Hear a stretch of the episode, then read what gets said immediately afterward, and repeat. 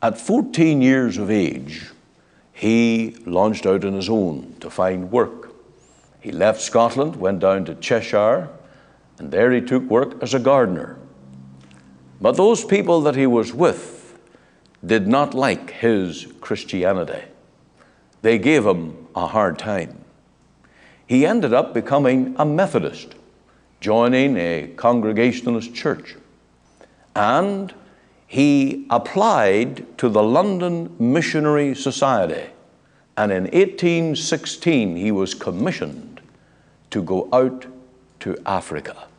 Now, I'm not going to rehearse all the details of his sending, going forth, how it was organized. And he arrived at Cape Town and eventually went into the interior. And there he met one of the most amazing converts of Christian missions.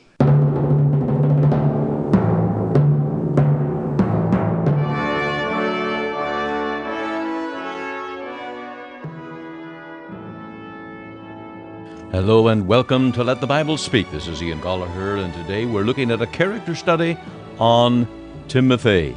Sometimes we miss over the value of individuals, whether it's in our Bible reading or even in our church. There are valuable Christians serving the Lord day by day, doing those things which perhaps not very uh, prominent, but yet important and valuable to the Lord. And today we're going to look at Timothy, one of the minor characters in the New Testament, and yet he had an effective ministry for God. We're going to be also listening to Onward Christian Soldiers and crown him with many crowns. Firstly, let me read that chapter, Acts 16, that deals with Timothy's conversion. Then came he to Derbe and Lystra, and behold, a certain disciple was there named Timotheus the son of a certain woman which was a Jewess, and believed. But his father was a Greek, which was well reported of by the brethren that were at Lystra and Iconium. Him would Paul have to go forth with him, and took and circumcised him, because of the Jews which were in those quarters, for they knew all that his father was a Greek. And as they went through the cities, they delivered them the decrees for to keep, that were ordained of the apostles and elders, which were at Jerusalem. And so were the churches established in the faith, and increased in number daily. My, these were exciting times when Paul, Barnabas, and later Silas, and now young Timothy were going out to preach the message of the gospel. What a wonderful thing to take the Word of God, to take the message of the cross to people for the very first time. Here in Canada, many are so inured and hardened to the work of the gospel. Many think that the name Jesus is not worth listening to. But can you imagine a people who hear that name and that message for the very first time? What an impact often it has, and what power God demonstrates in turning idolaters and pagans to the truth of the gospel. Well, today, Timothy, uh, we're going to learn that Timothy was at the forefront, and he had the, the task not only of pioneering uh, the evangelistic work, but building them into real life churches. And we're seeing here that God saved this young man and gave him a very sound conversion that he might be a true faithful minister of the Word of God. So stay tuned with us as we turn now to the pulpit ministry of our church to let the Bible speak on Timothy, God's man for God's work. Firstly, we'll have the song Crown Him with Many Crowns.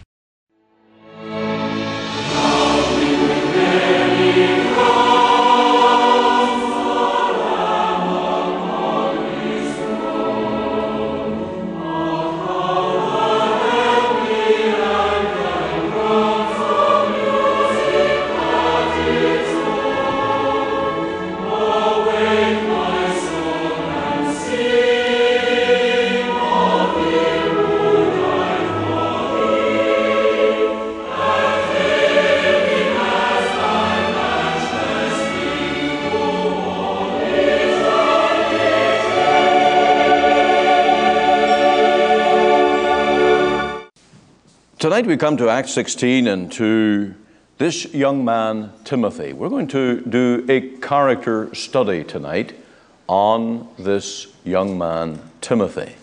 And he, of course, appears throughout this New Testament as one that uh, was set apart for the work of God and for the work of the ministry.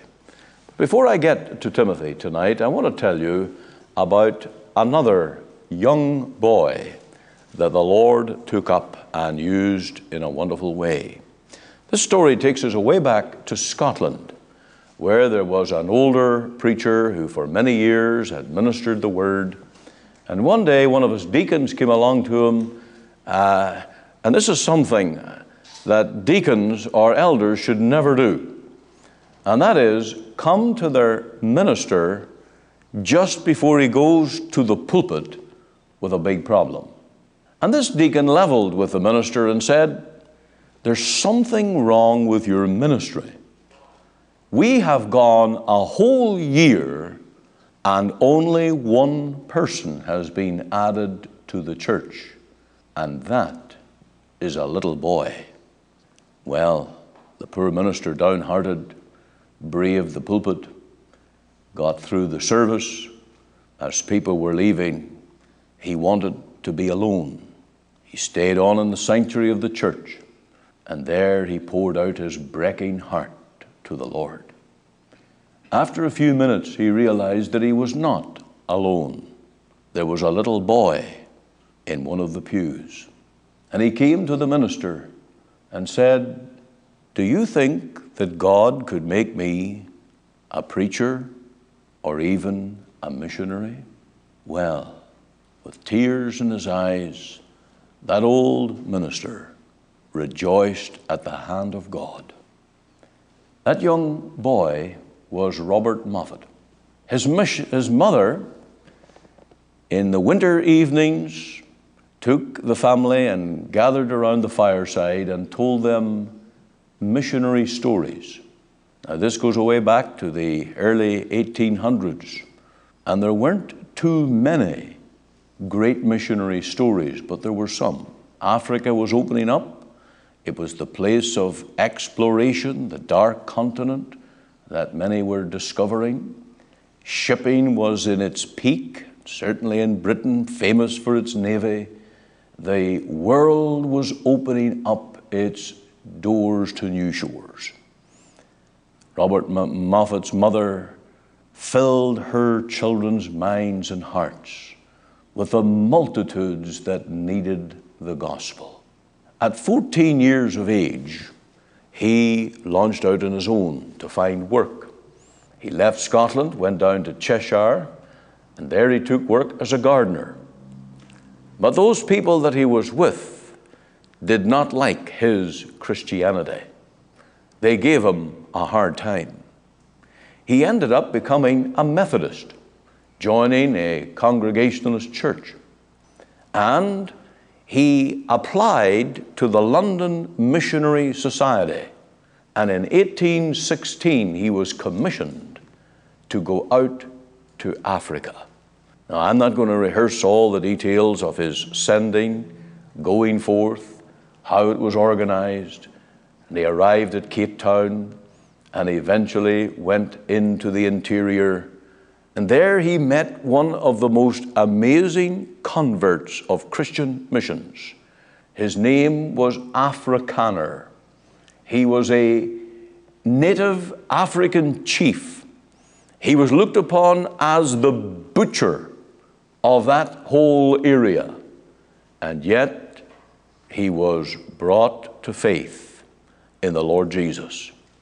He became a friend of Robert Moffat and through that friendship, doors opened, and he allowed him to preach the message of the gospel to the people in that land. To cut a very long story short, Robert Moffat spent a total of 53 years in Africa. His wife, his name, her name was Mary Smith, whom her parents at first were not going to allow her to go out to Africa they thought this was an awful arrangement. but after a number of years permitted her to go. And they were married and spent a total of 53 years in Africa. When he came home as an old man before he died at 88, he became renowned for these words I have sometimes seen in the morning sun the smoke of a thousand villages where no missionary has ever been. And it was these words that led David Livingstone to go out to Africa. Tonight we're going to look at just one young man, Timothy. We read of him here in Acts chapter 16. And this story that we've just recited teaches us the value of just one who is willing to serve the Lord. This young man, Timothy, is the only convert that we read of in these parts in Derbe and Lystra. There is only one man that is named, and his name is Timothy. Now, sometimes we become discouraged by the conversion of just one. We look around and we see the many, and we wonder, what is God doing?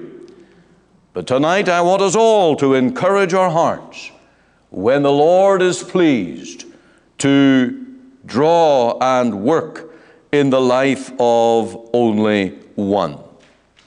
This young man was valuable to God. We're going to see the value of this young Timothy.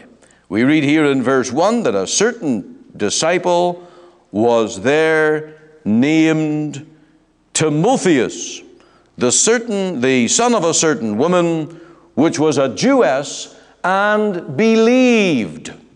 So here he is, and he's valuable to God. Now, the Bible says here that his father was a Greek.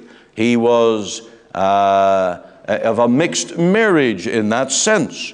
And most likely, uh, this father was a proselyte to Judaism, not particularly religious, but nevertheless, his mother was a very devout Christian. Uh, Jew at that time, before she became a Christian. And this young man, Timothy, was one of the first converts to Christianity in this area. And this certainly made him valuable to God. The thing I want you to note here is what makes a, a soul valuable to God is faith. And it's because Timothy believed and he rejoiced in the gospel that made him to be valuable to God. That certainly was true for Robert Moffat, and it is true in the life of T- Timothy. I hope it's true in your life tonight. And the starting point for anyone to be useful to God is personal saving faith. And until the faith matter is settled, you cannot be God's instrument of blessing. And so I would exhort you tonight to take a leaf out of the book of Timotheus, this young man Timothy, and put your faith in the Lord Jesus. And then you start out on the race of faith to be a servant of the Lord. But until you bow the knee, until you come to Christ, you can't even begin because you must first of all be valuable to God.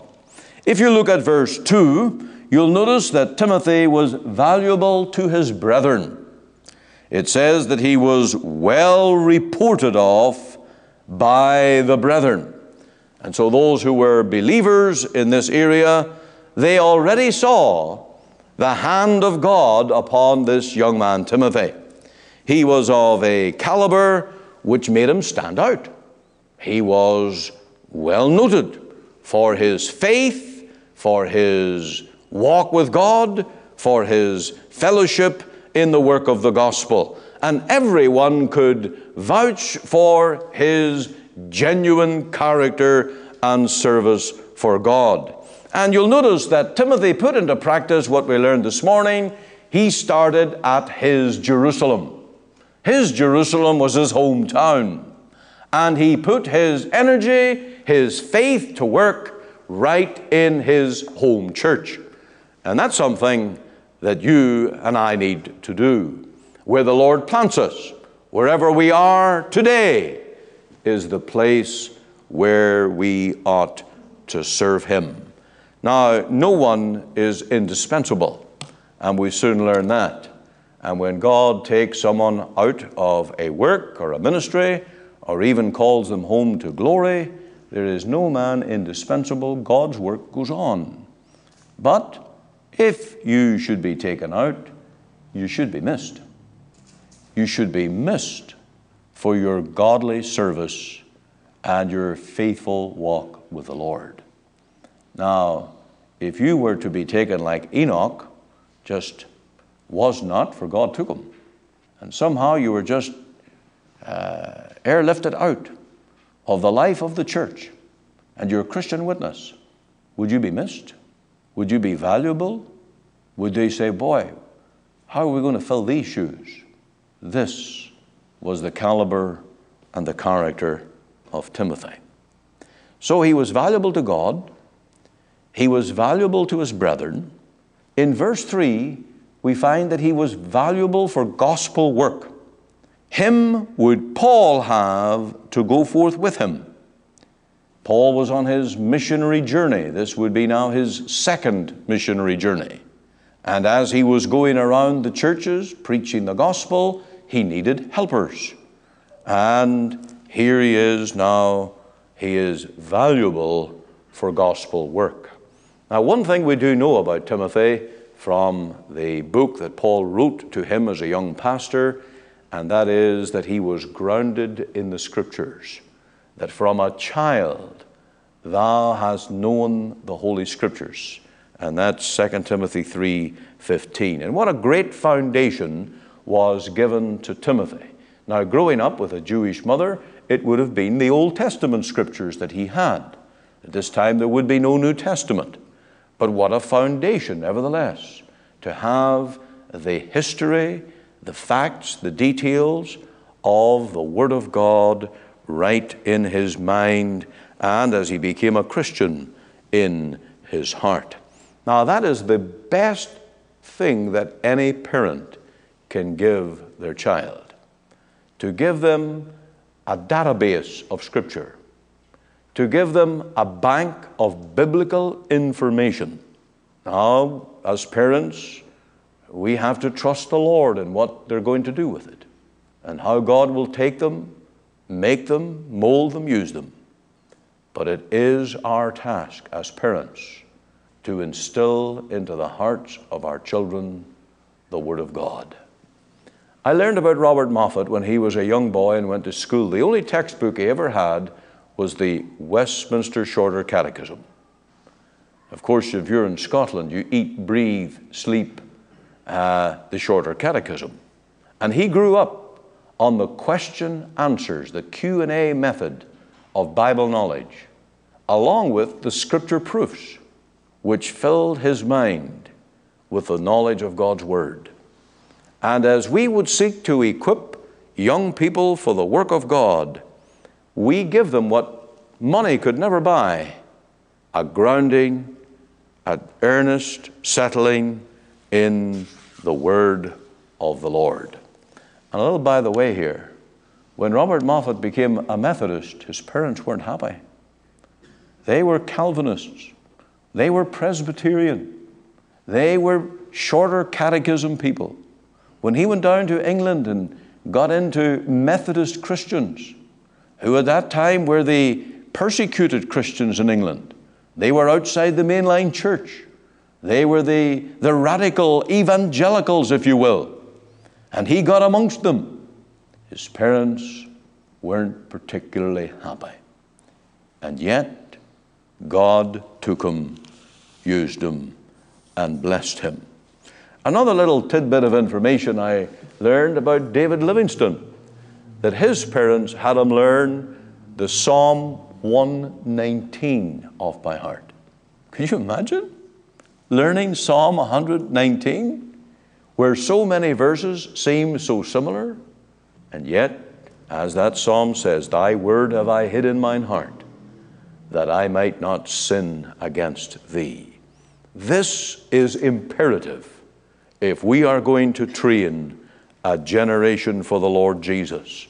And I would say to our Sunday school teachers and to all parents, never give up the task of training boys and girls, young people, with this knowledge of the Lord. He was profitable for gospel work because he was young and he was gifted. His youth, no doubt, was a great advantage. If you remember Paul writing to him, he said, Let no man despise thy youth. And Timothy had to overcome the age barrier. And he had to overcome all the fear of standing up before people, maybe twice, three times his age, and preaching the message of the gospel. And Paul could see that such a young man was needed uh, for the generation to come, for the establishing of churches, and of course, as he became the minister of Ephesus. But there's one other quality that I would uh, point out, and that is he was voluntarily submissive. If you read verse 3, Paul would have him to go forth with him and took him and circumcised him because of the Jews. Now, that's no easy thing for a young man of his age to submit to. Especially after, now, this is Acts 16, and if you know your Bible and you know Acts 15, that the whole controversy down in Jerusalem, where the elders had come together with James and the other apostles, and the whole debate about was it necessary for New Testament Christians to be circumcised? Well, the decree was, was announced, the decision was made that it was not necessary to be circumcised to be saved. Those Judaizers were legalists who were saying that unless ye be circumcised, ye cannot be saved. And so when Paul uh, exhorted Timothy to submit to this circumcision, it was not to be saved. What was it for then? It was to be a missionary to the Jews. It was that he might be all things to all men, that he might not be in any way a hindrance and you can see that this young man was willing to go further than anything required for his salvation, that he might be God's messenger even to these Jews. Now you'll notice in verse 4 as they went through the cities, they delivered unto them the decrees for to keep. Now, these were the letters that came out of the church council in Jerusalem in Acts 15. And Timothy was a letter carrier from that council of Jerusalem. And yet, although he had the freedom not to be circumcised, he submitted to it that he might be useful to God and to men. And there are many times in our Christian lives that we've got to do that. It's called going the second mile. It's not legalism, let me tell you. It's not legalism. Wasn't legalism when Hudson Taylor decided that he was going to wear Chinese garb and a pigtail hairstyle. He wanted to be effective in the gospel. And that's the attitude that we all need in the Lord's work. If it's going to hinder, get rid of it. If it's going to help, I must have it. And that was the submissive, willing, ready attitude of this young Timothy. Now, there are things that we must also forego in the Lord's work, even in our churches. We're living in a day today when people want to just throw out all standards, throw out all rules, regulations. Let's just be the disorganized church. Let's be the people that have their own way at all times, at all costs. History tells us, the Bible, of course, tells us that all things are to be done decently and in order. And if we're going to be a people that serve God with order, there's going to be those things that you say, Well, I don't need to do this to be saved. I can get to heaven without doing this. Yes, you can get to heaven, but will God use you? Will you be effective as a minister, missionary, as a witness for the Lord Jesus?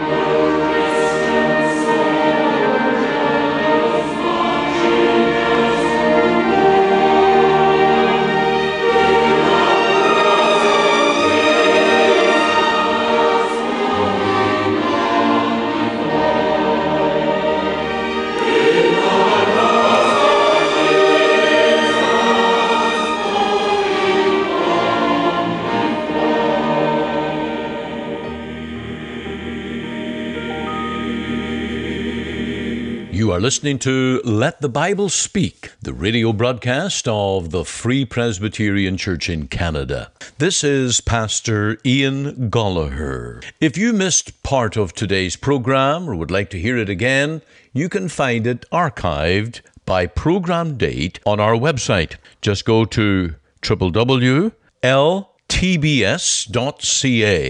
CA for Canada. There you can read my blog, find my Bible study notes, audio and video sermons, as well as helpful articles. Or you can go to our podcast on iTunes. We're on the air Sundays at 9:30 a.m. for our full church broadcast and Monday to Friday 5 a.m. and 5 p.m. on this station to bring you the gospel from our Free Presbyterian Church here in Cloverdale. We also invite you to our church services on Sundays 10:30 and 6 p.m. Through our website you can listen and view to our online services at 10:30 and 6 p.m. Make it your Sunday worship. Click on the Live Now button on the home page of our website. Or if you would like to talk with me one on one as a pastor, please give me a call. The phone number is 604 897 2040. The mailing address is 187 90 58 Avenue, Surrey, BC, V3S 1M6. We're located just two blocks north of number 10 Highway on 188th Street. Our website again is ltbs.ca, you can join us Monday to Friday, 5 a.m., 5 p.m., here on the station as we let the Bible speak.